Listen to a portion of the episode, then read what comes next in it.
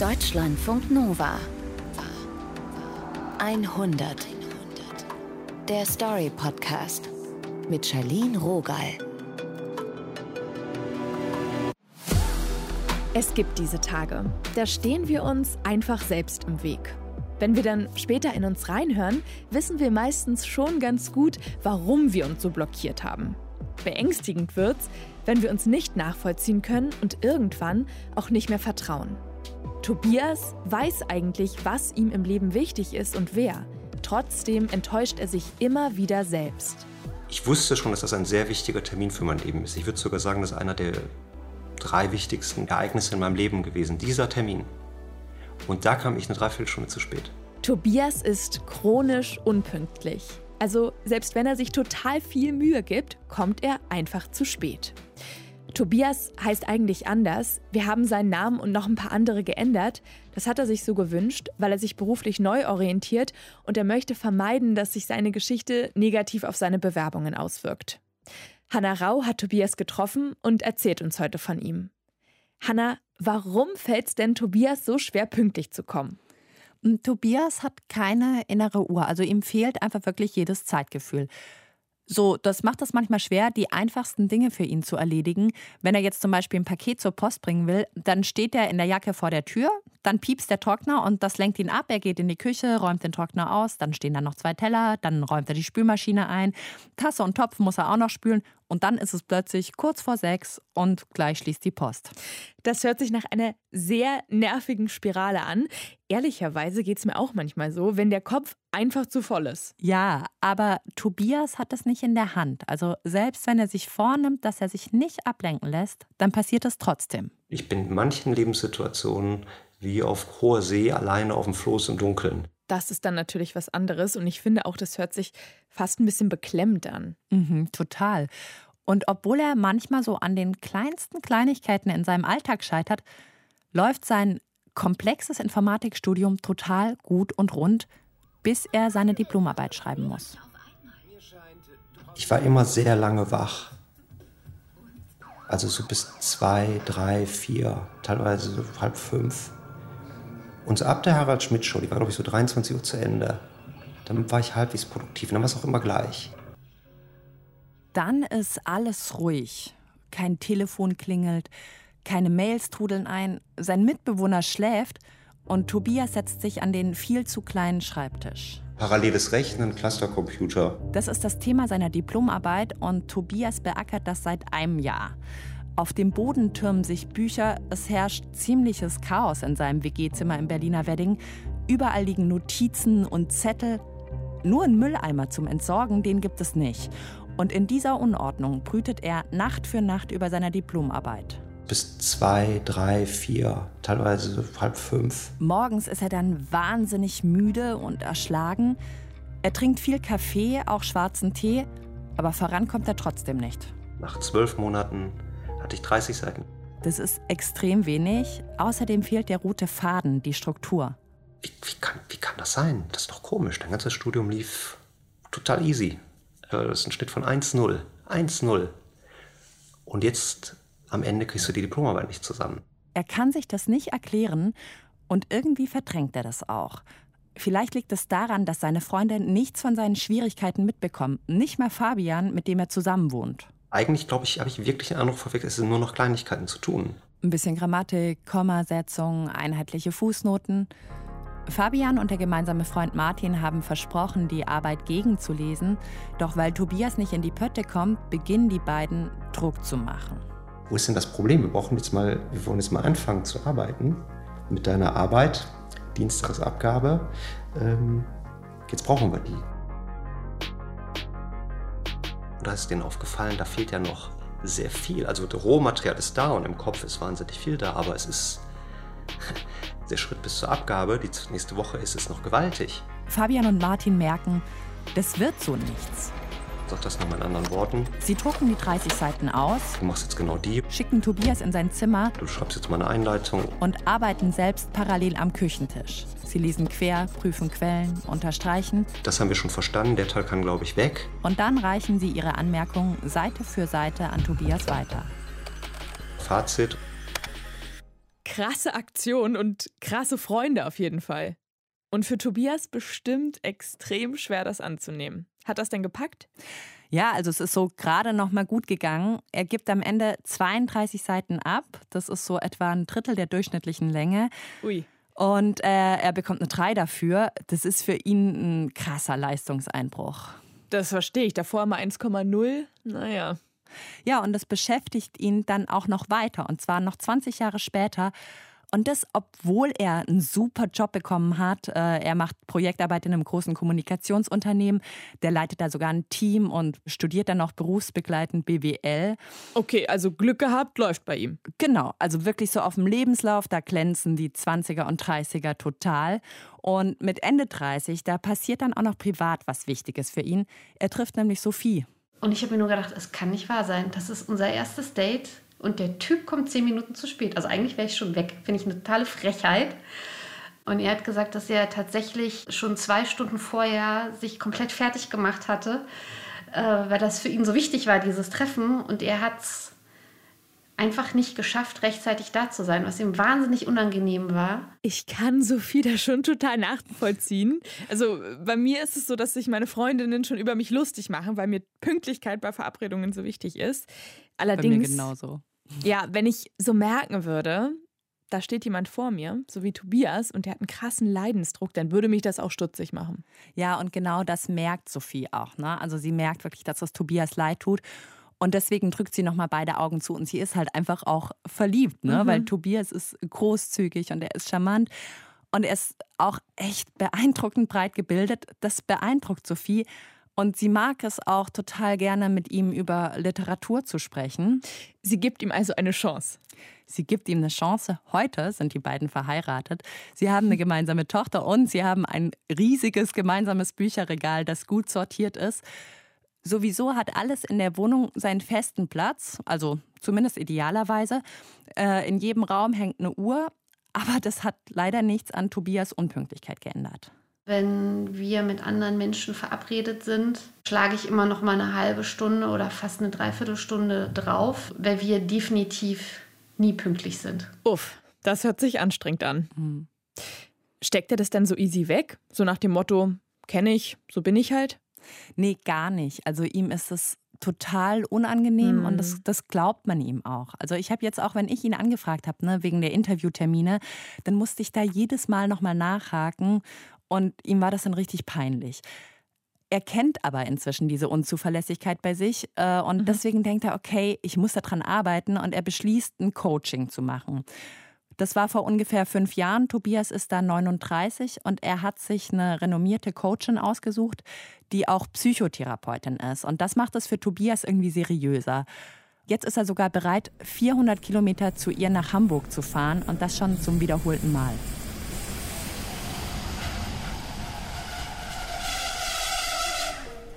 In der Praxis am Dammtor stehen ein Sofa und ein Flipchart. Da malt seine Coachin einen großen Menschen mit einem riesigen Bauch drauf. Sie möchte, dass Tobias in sich hineinhört und die verschiedenen Stimmen dort benennt und wahrnimmt, was sie äußern. Man stellt sich da vor, man hätte ein Team, man wäre Chef. Und sagt, jedes deiner Teammitglieder hat ein Anliegen, das ist wichtig.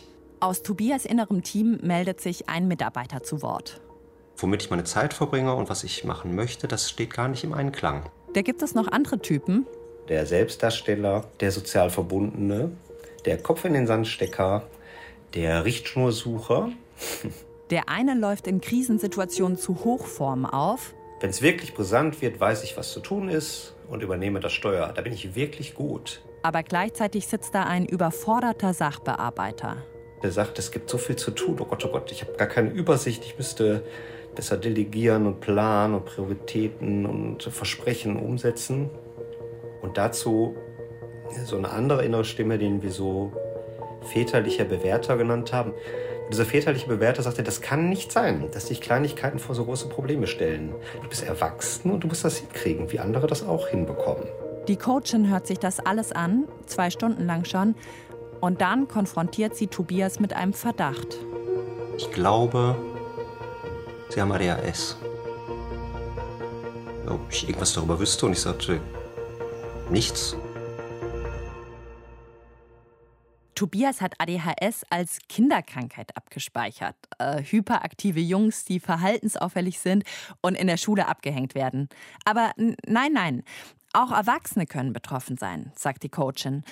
Das ist eine neurologische Erkrankung, gar nicht so selten. Bis zu 5 Prozent der Erwachsenen könnten darunter leiden. Das stimmt was nicht mit den Botenstoffen im Gehirn. Und ja, das tritt schon im Kindheitsalter auf, aber das wächst sich nicht einfach raus. Ähm, und es gibt so in ihrem inneren Team, in ihrem Alltag, so eine unsichtbare Sache, die, die sehen sie gar nicht. Aber auf mich scheint das so in all ihren Erzählungen, das zieht sich wie ein roter Faden durch, kaum sichtbar. Die Coachin ist zwar Psychologin, aber das hier ist keine Therapie. Sie kann und sie will keine Diagnose stellen, aber ihren Verdacht ordnet sie natürlich trotzdem ein. Es ist eine Häufung von bestimmten Symptomen, die scheinbar unzusammenhängend sind und die jeder hat, aber der Grad den Unterschied macht, so wie man dann, wie soll ich sagen, jeder ist mal traurig, aber deswegen sagt man nicht, du bist klinisch depressiv. Suchen Sie einen Experten auf, rät die Coachin. Neurologen oder einen Psychiater, ganz unbefangen, einfach mal checken lassen, ob an Ihrer Vermutung was dran sein könnte. Nur eines, das soll er vorher unbedingt machen. Machen Sie eine Berufsunfähigkeitsversicherung vorher. Mit der Diagnose fallen all diese Sachen weg. Mit diesem Tipp entlässt sie Tobias und sie verspricht ihm noch, ihm bei dem Antrag zu helfen. Das ist ein ganz nettes Setting. Aber es ist schon so, dass ich zwar durch eine kleine Tür da rausgehe, aber das Gefühl habe so beim Leben, dass da gerade sich eine riesige Tür öffnet.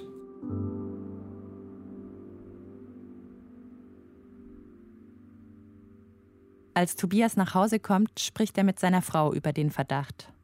Mein Mann hat das auf gar keinen Fall, denn der ist so das Gegenteil. Der ist so ganz ruhig und besonnen und überhaupt nicht hyperaktiv und wild, sondern so das Gegenteil. Da habe ich mir gedacht, ja, das kann gar nicht stimmen. Tobias, das ist der Typ, der hat mal im Urlaub fünf Bände von Karl-Ove Knausgard gelesen. Das ist dieser norwegische Bestseller-Autor, der auf über 4000 Seiten sein Leben beschreibt und zwar sehr detailliert. Sophie kann sich nicht vorstellen, dass jemand, der sich durch sowas durchackert, unter einer Aufmerksamkeitsstörung leidet. Nur Tobias, der ist sich da nicht ganz so sicher. Deswegen will er sich um einen Arzttermin kümmern, aber ganz so leicht ist das gar nicht. Die ADHS-Sprechstunde an der Uniklinik seiner Stadt, die ist übervoll und ähnlich ist die Situation bei Neurologen und Psychiatern. Ewige Wartezeiten. Konkret vier Monate.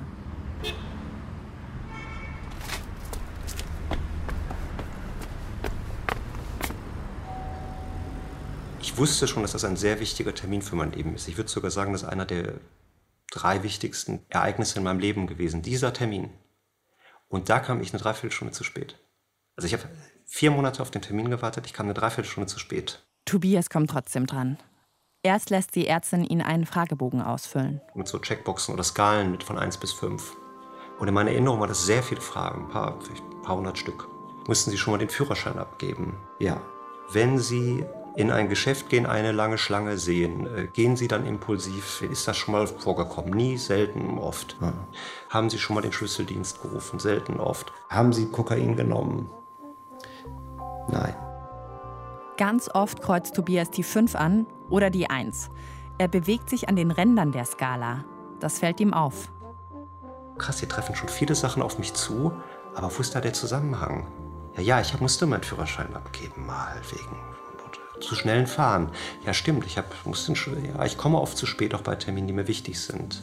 Ja, ich falle anderen Leuten äh, manchmal ins Wort, wenn mir gerade was einfällt. Wo ich gedacht habe, wo ist denn hier der Zusammenhang der Fragen? Und doch ahne ich, das gibt einen unsichtbaren Zusammenhang, vielleicht. Und vielleicht falle ich wirklich in diese Kategorie äh, rein. Der Fragebogen ist nur der Anfang. Es folgt ein Gespräch mit der Neurologin. Und mit der ersten Frage eigentlich habe ich schon geweint. Was sie fragt, weiß Tobias gar nicht mehr. Es ist auch kein therapeutisches Gespräch. Aber Tobias spürt erst jetzt, unter welchem Druck er eigentlich steht.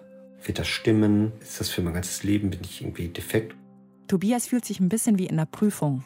Beschreiben Sie und woran machen Sie das fest? Und Themenwechsel. Jetzt sprechen wir nochmal über. Mhm. Es gibt keinen Labortest, mit dem man eine ADHS diagnostizieren könnte.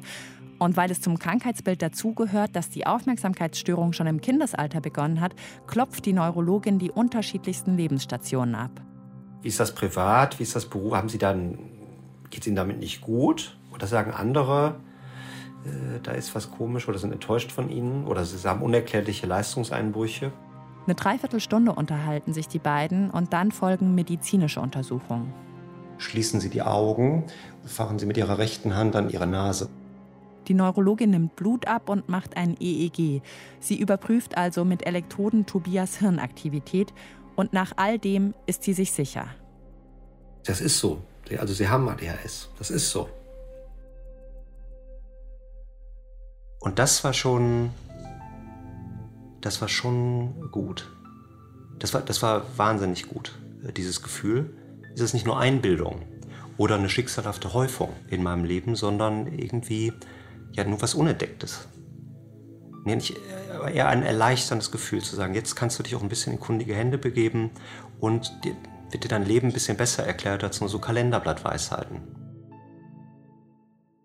Also mit fast 40 Jahren sowas zu erfahren, da guckt man doch irgendwie ganz anders aufs Leben zurück und stellt sich auch viele mhm. Fragen. Ich habe gerade nochmal gegoogelt. Aufmerksamkeitsdefizit-Hyperaktivitätsstörung, dafür steht die Abkürzung. Genau, und das gibt es mit und ohne Hyperaktivität. Was genau passiert denn bei so einer ADHS im Gehirn?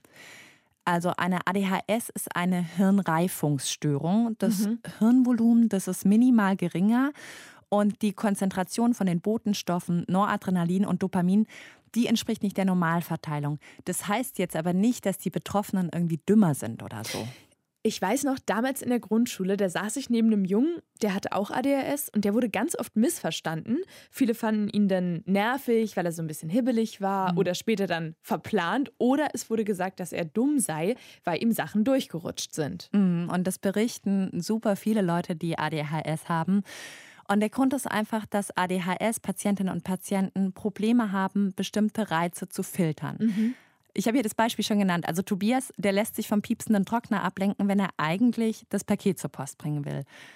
Er hat Schwierigkeiten, linear zu denken, also salopp gesagt geradeaus zu denken. Kennst du vielleicht auch so Momente, wenn du am Schreibtisch sitzt und du willst was erledigen und plötzlich stehst du im Schlafzimmer und weißt irgendwie nicht mehr, was es war? Ja, Voll. Und dann muss ich mich so richtig krass konzentrieren, um mich nochmal neu zu strukturieren. Ja, es geht mir irgendwie auch manchmal so. Aber für Tobias ist das halt der Normalzustand. Mhm.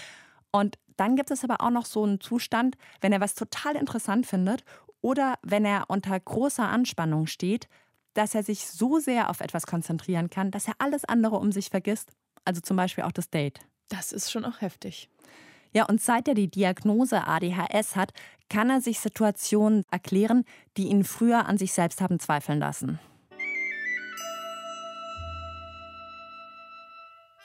Zum Beispiel, als die städtische Kunstbibliothek Tobias schon x-mal angeschrieben hatte, weil er einfach nicht daran gedacht hat, die ausgeliehenen Bilder zurückzubringen. Bis. Es klopft und da steht dann die Leiterin der Bibliothek. Sagt, ich bin da, um die Bilder abzuholen. Bilder und ach ja, da war doch was. Die Bilder sind groß. Mit der Straßenbahn kriegt sie die nicht zurück. Boah, das, also, ja, wie kann ich helfen? Also, ich helfe Ihnen natürlich gerne, aber ich, dass Sie überhaupt hier sind, ist meine eigene Nachlässigkeit. Mich selbst überraschende Nachlässigkeit. Peinlich ist ihm das. Also er hängt dann kurzerhand die Bilder ab und fährt sie gemeinsam mit der Leiterin der Kunstbibliothek zurück durch die Stadt. Dann sind da noch diese Gespräche mit seinen Mitarbeitenden. Ich fühle mich von dir gesehen und auch gewertschätzt. Das schon. Aber was ist mit diesem Gehaltserhöhung oder dieses Seminar, was du äh, freigeben wolltest, oder dieser Antrag für das Elterngeld? Warum ist das noch nicht da? Ich habe dir eine Mail, ich habe. Wie kann das sein? Und dann natürlich der Tag, an dem das Finanzamt sein Konto gepfändet hat kriegst auf einmal kein Geld am Automaten, denkst dir, komisch, wieso, da sind doch Tausende von Euros drauf. Weg. Was ist denn hier los? Guck, meine Kontoauszug. Komisch, jetzt muss ich ja irgendwie, was ist denn hier los? Das verstehe ich ja überhaupt nicht. Und gleichzeitig auch noch wird das Arbeitgeber- und Gehaltskonto auch gefändet. Gleichzeitig. Problem. Großes Problem. Ganz so plötzlich ging das natürlich nicht. Das Finanzamt hatte Tobias schon angeschrieben. Immer wieder. Aber Tobias hat nicht reagiert. Dabei hätte er nur ein paar Belege nachreichen müssen. Sein Steuerberater, der kann das Missverständnis zum Glück aufklären. Die ADHS-Diagnose, die macht es Tobias leichter, solche Fauxpas richtig einzuordnen. Schuld ist nicht seine Schusseligkeit, sondern die Botenstoffe in seinem Gehirn. Solange deren Konzentration nicht stimmt, wird Tobias weiter Ausleihfristen und Steuerbescheide ignorieren. Und irgendwann hilft ihm sein Steuerberater vielleicht nicht mehr weiter und auch nicht sein Charme. Tobias ist klar, dass er seine Krankheit therapieren muss. Ohne Medikamente wird das nichts, sagt seine Neurologin und verschreibt ihm Ritalin, ein Aufputschmittel mit dem Wirkstoff Methylphenidat, das auf ADHS-Patientinnen und Patienten paradoxerweise beruhigend wirkt. Man ruft dann immer nur kurz an, nach einer Woche. Und die Frage war in meiner Erinnerung immer, merken Sie was? Ich habe gesagt, was? Das ist egal, merken Sie irgendwas. Merken Sie was? Ich habe gesagt, was? Merken Sie irgendwas? Nebenwirkungen hatte ich keine oder wenn, wurde mit dem Telefonat gesagt, ist nicht schlimm. Aber merken Sie was? Ich habe nur gesagt, nein. Okay, dann nächste Woche 5 Milligramm mehr. So geht das Woche für Woche. Jedes Mal steht eine neue Dosierung auf Tobias Betäubungsmittelrezept. Damit muss er dann zur Apotheke, wo das Ritalin in einem Safe lagert. Und irgendwie beunruhigt das Tobias. Aber die ersten Wochen waren genauso. 5 Milligramm, 10 Milligramm, 20 Milligramm. Ab 40 habe ich was gemerkt. Tobias sitzt zu Hause am Schreibtisch. Das ist ein Moment, den ich habe ich nur selten im Leben, von wirklicher Ruhe, also im Kopf Ruhe, Konzentration. Und ich das könnten die Medikamente sein. Es könnte sein. Das Gefühl hält an. Nicht konstant, aber immer wieder setzt es ein, kurz nachdem er die Pillen geschluckt hat.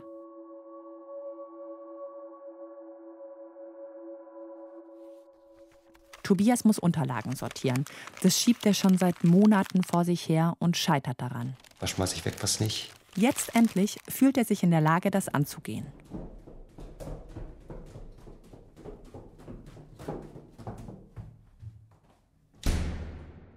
Im Keller stapeln sich die Ordner. Da ist ein Zeitungsartikel von 1996 abgeheftet, ein Ausflugstipp.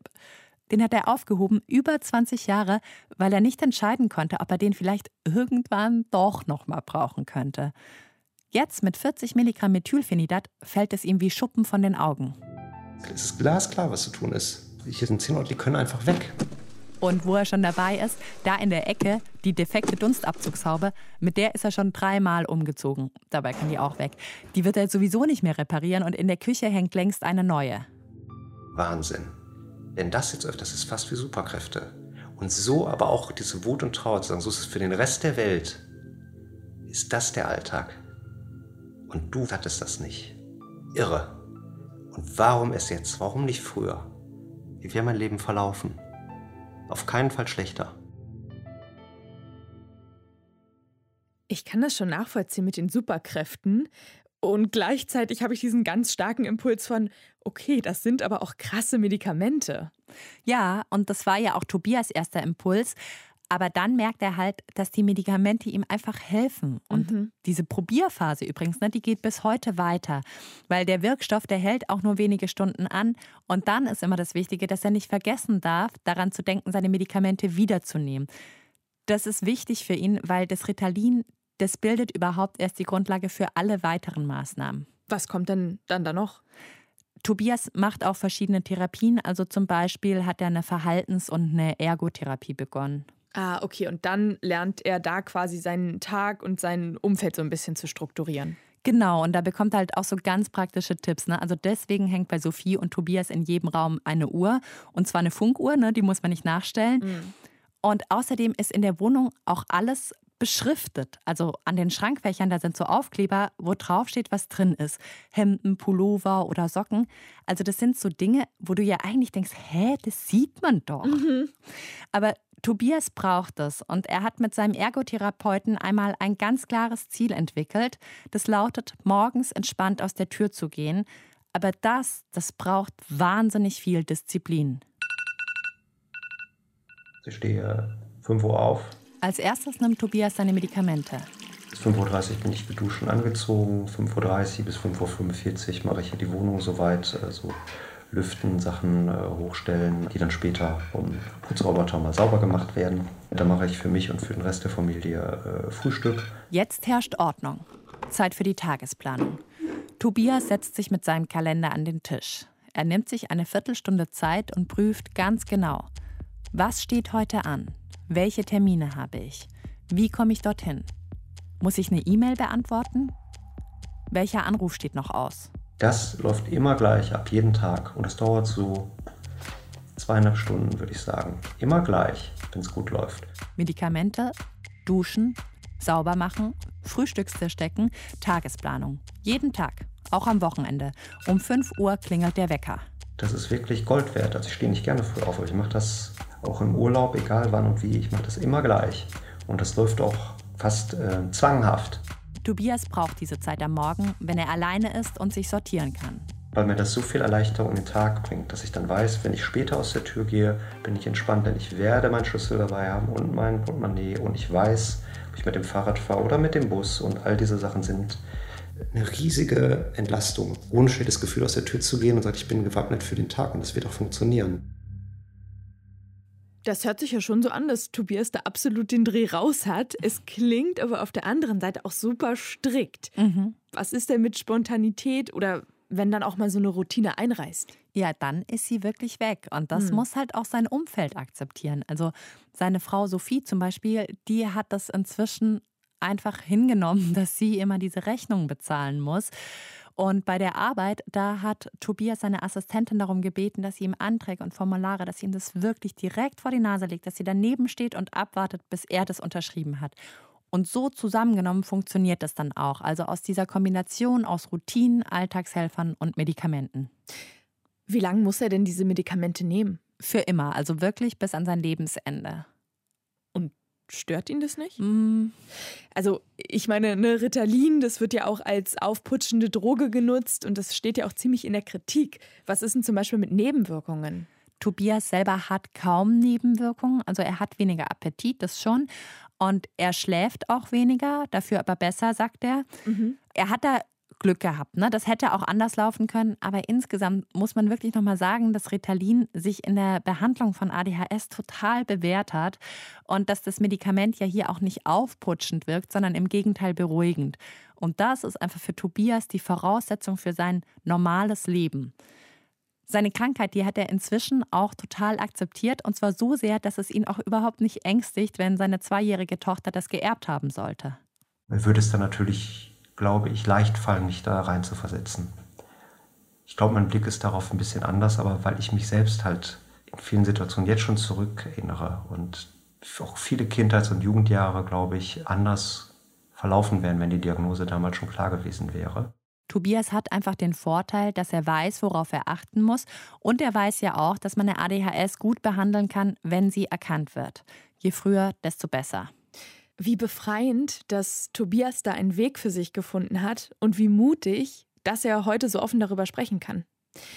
Ich weiß noch damals in der Grundschule mit meinem Klassenkameraden, da war das Thema ADHS schon irgendwie ein Tabu und hat uns Kinder auch verunsichert und vielleicht auch weniger offen gemacht.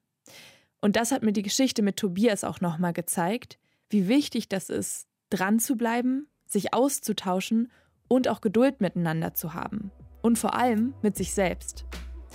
Hanna Rau, danke, dass du diese Geschichte erzählt hast. Sehr gerne. Das Team um diese 100 sind Taina Grünzig, Julia Roche, Nilofer Elhami und Andreas Fulford. Und wenn ihr auch Lust habt, eure Erfahrungen, eure Geschichten zu teilen, dann schreibt uns gern 100 at deutschlandfunknova.de. Ab jetzt gibt's wieder alle zwei Wochen eine neue Geschichte. Mit mir, Charlene Rogal. Danke fürs Zuhören. Deutschlandfunk Nova 100. Jeden zweiten Freitag neu auf deutschlandfunknova.de und überall, wo es Podcasts gibt. Deine Podcasts.